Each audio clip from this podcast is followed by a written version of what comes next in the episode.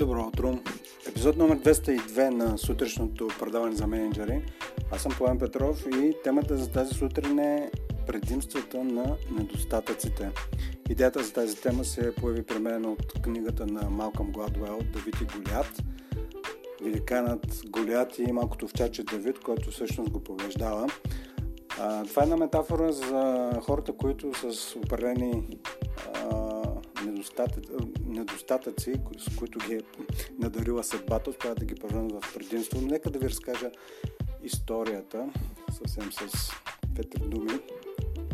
Историята за Давид и Голиат, всъщност тя идва от древността. В древността по-дълновидните пълководци на армиите са имали едно такава нагласа. Тогава, когато армиите са сравнително равностойни, вместо да хвърлят всичките си хора в бой и да проливат излишна кръв, има такова споразумение, което е било така обща практика, да изпращат по един воин, най-добре си воин, и в зависимост, т.е. да се срещнат само двама души, война между двама души, в зависимост от това, който е победител, се приема, че цялата армия е победител и просто едната армия отстъпва на база на този принцип. И това, което се случва е, че от едната армия всъщност посочват Голиат, който е с внушителен размер воин, с много опит, голямо снаряжение, мечове, брони и така нататък. И в момента, в който Голиат излиза напред, като човекът, срещу който да се бие някой от другата армия, всъщност всички опитни войници от другата армия замръзват и се спотаяват желанието им да се бият с този великан се изпарява. И обаче изненадващо за всички, има едно овчарче Давид, което дори не е и войник, а е просто момчето, което е носило там провизии на войниците. То решава да излезе срещу големия Голиат. И това, което се случва, овчарче дори няма и бойно снаряжение, но въпреки това просто с един камък тръгва напред, прицелва се, удря с камъка си по главата Голиат, там където бронята му или шлема има празно или незащитено място. Голиат съответно пада и по тежестта на голямото си оборудване, което всъщност оборудване може би не е най-правилната дума, по-скоро снаряжение. И падайки на земята, малкото овчарче отива, взима големия меч и разделя главата от тялото му. И тази история всъщност е символ за това как един човек очевидно с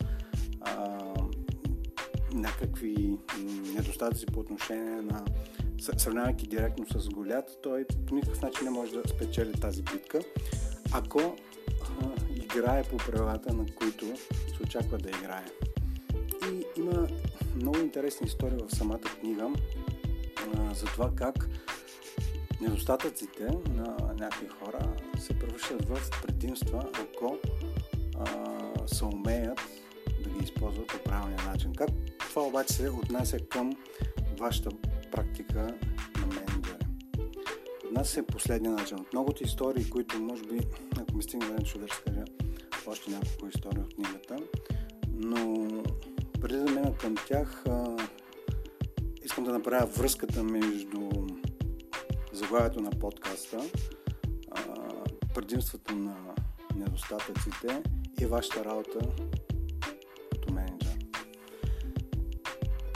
Основните три елемента, които самия автор на книгата казва, че са определящи за това едно овчарче като Давид да победи голям гигант като Голиат, са три основни неща. Първото е вяра, че може да победим. Второто е смелост, да направи крачка напред. И третото е решителност. Смелост и решителност до голяма степен се доближават едно до друго, но всъщност са различни неща. Вяра, смелост и решителност.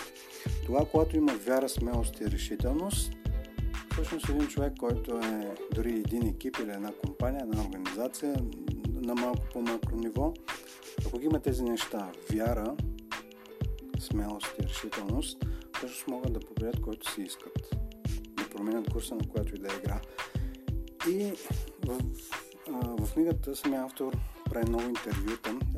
Има истории, но за да ги напише тези истории, той прави интервюта с много предприемачи, които имат дислексия.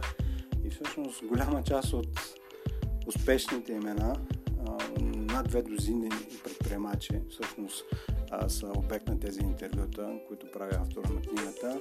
След тях естествено са Ричард Брансън, всъщност имена, които може би ви е дошло до гуша да ги виждате като автори на цитати в LinkedIn фида.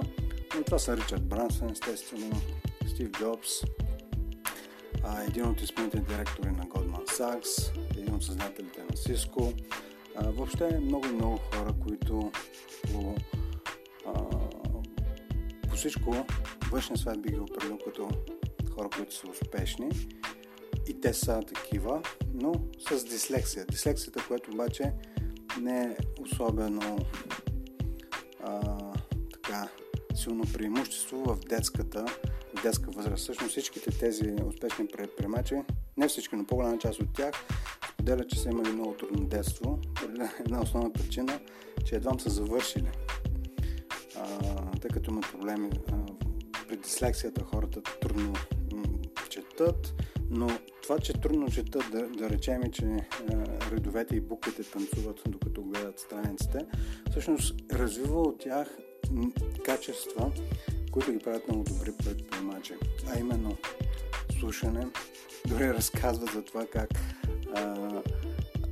тъй като докато са учениците, много добре знаят, че не могат да четат от учебниците, както всички останали деца, и затова някои буквално намерят най-силното, най-умното дете в класа и всъщност и по някакъв начин го ангажират то да им пише дори и домашните.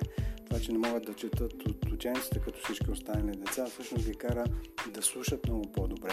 Всъщност, ако се замислите какво развива, всъщност това, че не могат да четат, им помага за слушането. Какво прави един добър менеджер? Много по-важно е да може да слуша, отколкото да говори, да дава инструкции, да слуша и да слуша дори отвъд думите.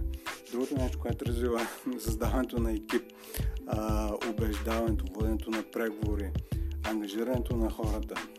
Всички тези неща, тези предприемачи ги развиват още в детството си, просто защото това е един компенсаторен механизъм, за да преодолеят този недостатък.